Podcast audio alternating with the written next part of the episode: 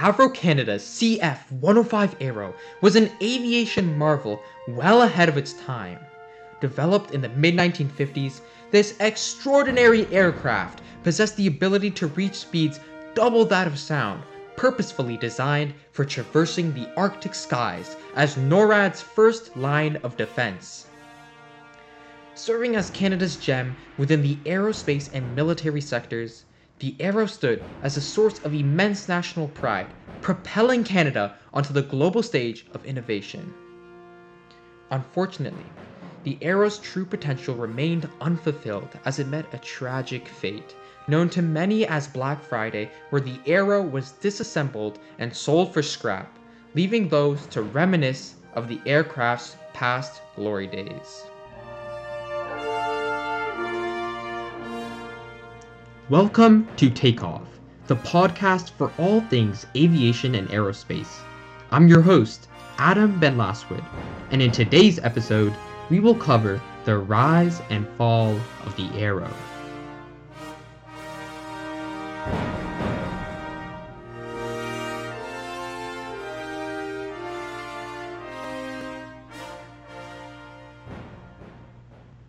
The year was 1945 just after World War II had ended, and Avro or Avro was a British aircraft manufacturer set to establish a branch in Canada to make use of the nation's skilled aviation labor force.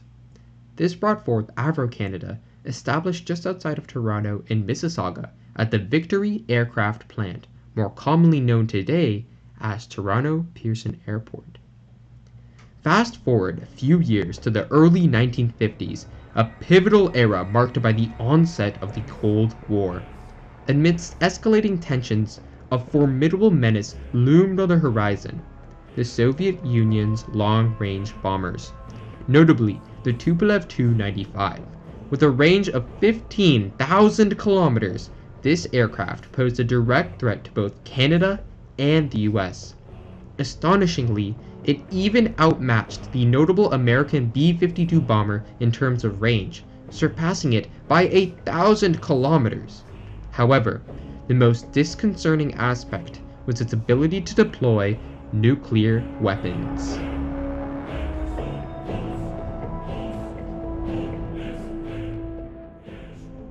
This emerging threat called for the creation of a jet interceptor capable of reaching a bomber before the bomber could reach its target. In 1953, the Royal Canadian Air Force commissioned Avro to design the Arrow with the following requirements. It must hold for a crew of two, have twin engines, hold a range of 300 nautical miles or 556 kilometers for a normal low speed mission, and 200 nautical miles or 370 kilometers for a high speed interception mission. It must take off from a 6,000 foot or 1,800 meter runway, reach Mach 1.5 cruising speed at an altitude of 70,000 feet, and have maneuverability such that for 2G turns there would be no loss of speed or altitude at Mach 1.5 in 50,000 feet. The specifications further required 5 minutes from starting the aircraft's engines to reaching 50,000 feet, and it must have a turnaround time on the ground of less than 10 minutes. It's important to note here that such requirements of turnaround times, speeds, and maneuverability were unheard of at the time, let alone found in a single aircraft. Hence, many thought it couldn't be done.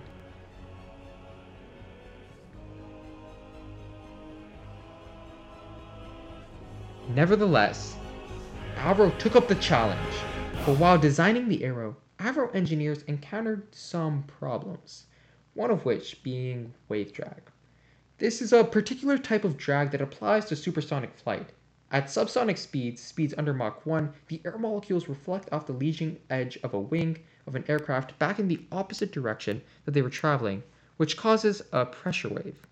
In this case, the air molecules being reflected off the wing are traveling at speeds higher than that of the wing. Since pressure waves are the same as sound waves, we can say that sound is traveling faster than the aircraft. This is true for aircraft traveling under Mach 1, the speed of sound, but at supersonic speeds, the aircraft is traveling faster than the speed of sound, meaning the body is traveling faster than the molecules of air are able to propagate waves in this pressure wave. This leads to a pressure wave buildup, known as a shock wave. And since air reflected off the jet is slower than the jet and the airflow around it, uh, these shock waves eventually lead to increased drag and cause a sound barrier, which sounds like this.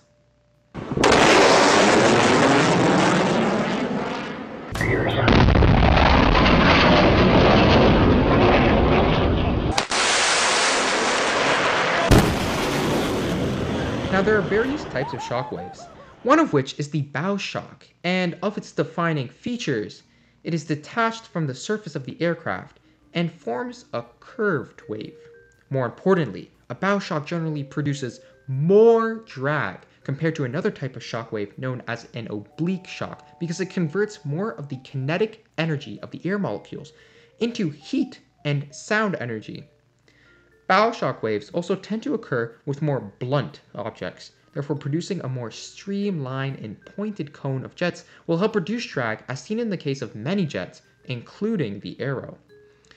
Now these oblique shock waves are attached at one point to the aircraft and are dependent on the speed of the airflow and the angle of the cone. Oblique shock waves produce less drag as they redirect supersonic flow as they do not slow down the air, unlike bow shocks. Now the angle of a shock wave is related to the angle of the cone. So if the angle of the cone is too great, then a bow shock wave will form. This is given by the theta beta Mach relationship. Now lastly, there are normal shocks which form perpendicular to the surface and are attached similar to oblique shocks, but are also similar to bow shocks as they change the airflow from supersonic to subsonic. This shock wave tends to form on the wings, and its effects can be calculated using the Mach jump relation. For the Avro team, it was these normal shocks, the ones attached on the wing, that posed the largest challenge. In the past, German engineers have designed aircraft with swept wings in order to reduce drag by converting normal shock waves into oblique shocks. Now you might be wondering how is this accomplished? And this is done by angling the wing. They also made the airfoil of the aircraft extremely thin to further reduce drag. In the case of the Arrow, this would not work as it required space to store sufficient amounts of fuel in order to power its flight range which could not be stored in the fuselage, the main body of the aircraft, because that was the location of the armaments. In addition to this, swept wings decrease lift, which decreases the efficiency of the aircraft, resulting in higher fuel consumption. Part of the solution from German engineers was to increase the airfoil thickness, but have a more angled sweep on the wings. However, a swept wing would not be sufficient for the speeds of the Arrow. Thus, Avro engineers turned to the delta wing. Unlike the swept wing, which was simply a regular wing with a root chord larger than that of the tip chord while being at an angle, the delta wing had a significantly larger root chord which extended such that one point of the root chord aligned with one point of the tip chord. This essentially formed a triangle, and this triangular shaped wing greatly increased the wing surface area, which helped in lift and allowed for more space to store the fuel. The delta wing also enabled slower landings than swept wings under certain conditions. The disadvantages of the design were increased drag at lower speeds and altitudes, especially higher drag while maneuvering.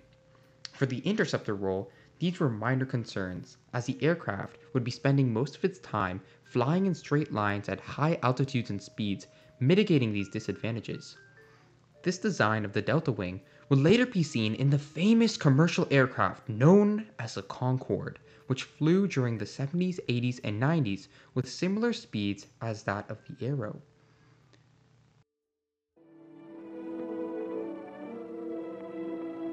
The Arrow 1, Canada's first supersonic fighter plane, is ready to fly after five years of work and planning by 5,000 people at Avro of Canada near Toronto.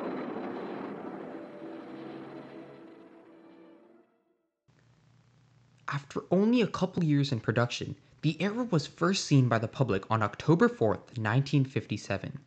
It was quite large, with a length of 24 meters, a height of 6.5 meters, and a wingspan of 15 meters. While empty, it weighed 49,000 pounds or roughly 22,000 kilograms, with a gross weight of nearly 57,000 pounds or nearly 26,000 kilograms. It was capable of producing 105 kilonewtons of thrust per engine with an afterburner. It had a range of 360 nautical miles or 670 kilometers and was set to be armed with either two AIR-2A Genie unguided nuclear rockets or four Canadair Velvet gloves.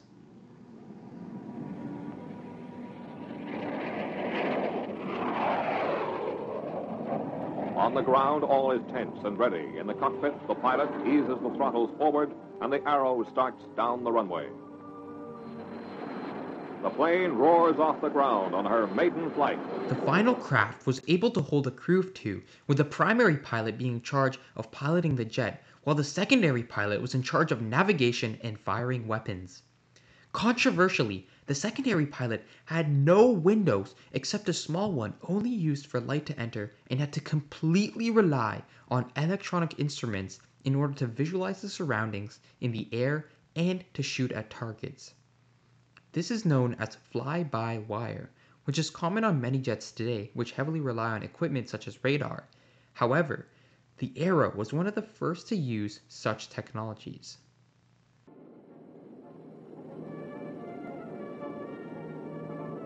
The Arrow type of fighter will later be equipped with Canadian Iroquois jet engines, the most powerful in the world when they're available. Now, $200 million and 17,000 blueprints later, the plane taxis out for flight testing with Chief uh, Test Pilot Jan Zurakowski at the controls. The first test flight later took place on March 25, 1958, flown by World War II veteran Janusz Zurakowski, where its final recorded speed was Mach 1.98, just barely under Mach 2, with a cruise speed at Mach 0.91. During the test flight, the Arrow was recorded to break several aviation records. These test flights were also the final steps before the Arrow would be commissioned to take part in the North American Air Defense Command, or NORAD, to protect the air sovereignty of Canada and the continental United States. This was the fastest interceptor at the time, better than any Soviet or American fighter jet of the 1950s. It would only later be challenged by the Soviet MiG 21, which was later released in 1959 and had a Mach speed of 2, similar to that of the Arrow. For reference, the MiG 21 continues to be used by military forces to this day, including the Indian Air Force, and is being used in the war in Ukraine. For further perspective, Lockheed Martin's F 35 used by the US, UK, and Italian Air Forces had a max Mach speed of only 1.6.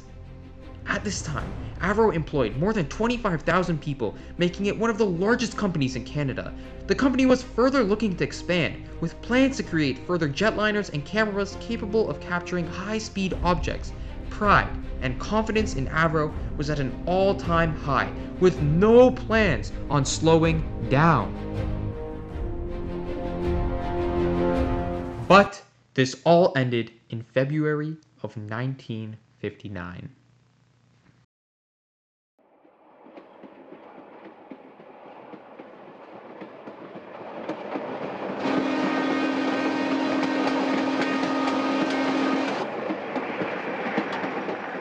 My friends, this is a time for greatness in planning for Canada's future. Unity demands it. Freedom requires it. Vision will ensure it. My purpose and my aim will be to lay the foundations of this nation for a great and a glorious future. After 22 years of Liberals holding Parliament Hill, Progressive Conservative member John Diefenbaker was elected as Prime Minister of Canada. With the promise to take efforts to improve civil rights, increase social welfare programs, cut taxes, and slash military spending, the Avro Arrow program simply didn't stand a chance, leading to the demise of the beloved Avro Arrow. In terms of Diefenbaker's character and ruling style, it is important to note that Diefenbaker was considered as a one man cabinet, with many of the policy and executive decisions having less input from cabinet members compared to past administrations. Briefly straying away from Diefenbaker and the newly appointed progressive conservatives was another key figure to this story. Avro president Crawford Gordon Jr. was a unique character, polar opposite to that of Diefenbaker. He was charismatic and an industrialist from Winnipeg who was an avid alcoholic, smoker, and at times an overly enthusiastic individual. Often noted to have a cigarette in his right hand, a drink in his left, while pounding on Diefenbaker's desk. And contrastingly, Diefenbaker was against smoking and drinking, never taking part in such behavior. He was always by the book. In fact, it was common knowledge that Diefenbaker and Crawford held a poor relationship, frequently arguing with each other which further incentivized Diefenbaker to terminate the Arrow program. Although the relationship between the two figures certainly did not help in the decisions of the fate of the Avro Arrow, it is not the main reason for the termination of the jet. Taking a step back on the timeline to October 4th, 1957, the Soviet satellite named Sputnik was launched into low Earth orbit. It was the first object to ever be successfully launched into space and marked the beginning of a new era the space race. The threat in the following years slowly shifted in the late 50s and 60s from a threat of nuclear weapons falling from the skies to nuclear weapons falling from space, launched as a new form of attack being intercontinental ballistic missiles, weapons capable of being launched into space where they travel in low Earth orbit in order to cover distances of thousands of kilometers. These missiles, known as ICBMs, had little pushback as the infrastructure to defend and identify ICBMs at the time was virtually non existent.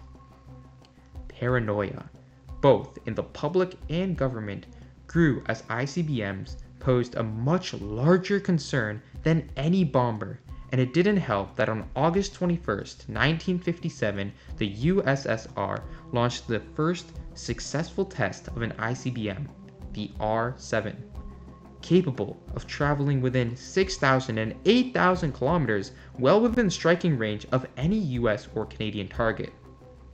The shift quickly became attaining ICBMs in order to act as a deterrent from its use from either side. In Prime Minister Diefenbaker's eyes, this rendered the Avro Arrow obsolete.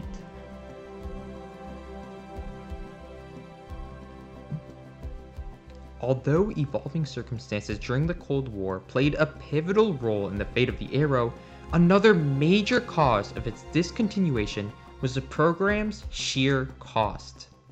Originally, the previous administration under Saint Laurent gave the program a budget of only $26 million which later became 400 million until it was estimated to reach 1.1 billion, approximately 10 billion today adjusted for inflation. Besides the program spending bills faster than they could be printed, the amount of spending also spiked concern between various branches in the military. Specifically, the Navy had called the government out on a disproportionate amount of funding going towards the Air Force compared to their branch or the army. It also did not help that Canada was facing a recession.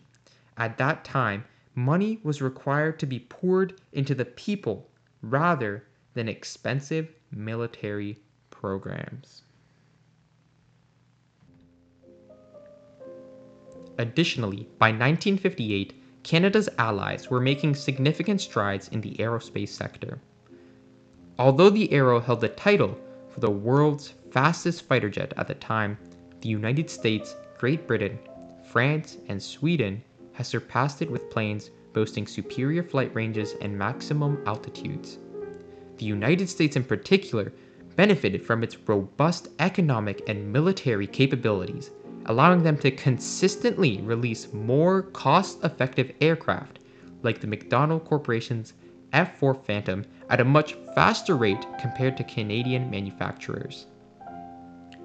Today, many put the blame on the Diefenbaker administration for canceling such a promising program, but many historians believe that the liberals in this position would have folded in a very similar fashion.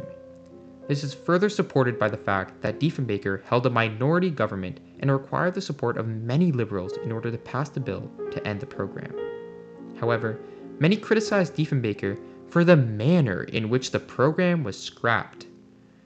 His government forced all five prototypes to be disassembled and sold for scraps with jets once worth tens of millions of dollars being exchanged for only a few thousand dollars in return for its metal.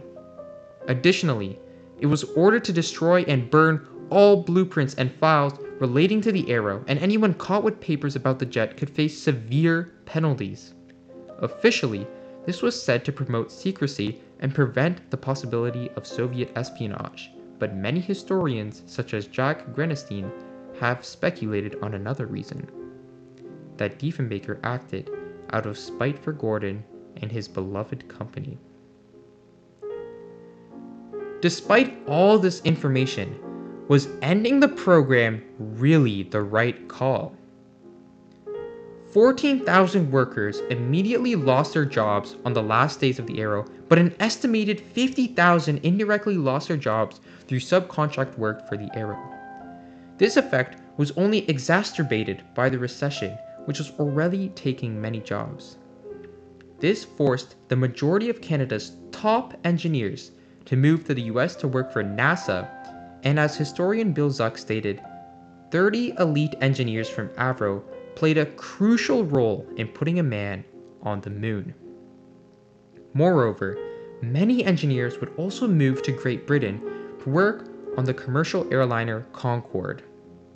Furthermore, after the Arrow, the Canadian government decided to immediately buy 66 outdated second-hand Voodoo jets from the US that were capable of flying less than half the speed of the Arrow, and this came to a purchase of almost $200 million for a jet that served the same purpose as the Arrow, with the only difference being it was inferior to the Arrow in all aspects. The government then proceeded to take part in the Bomarc program from the NORAD agreement, which provided a surface to air guided missile system from the US.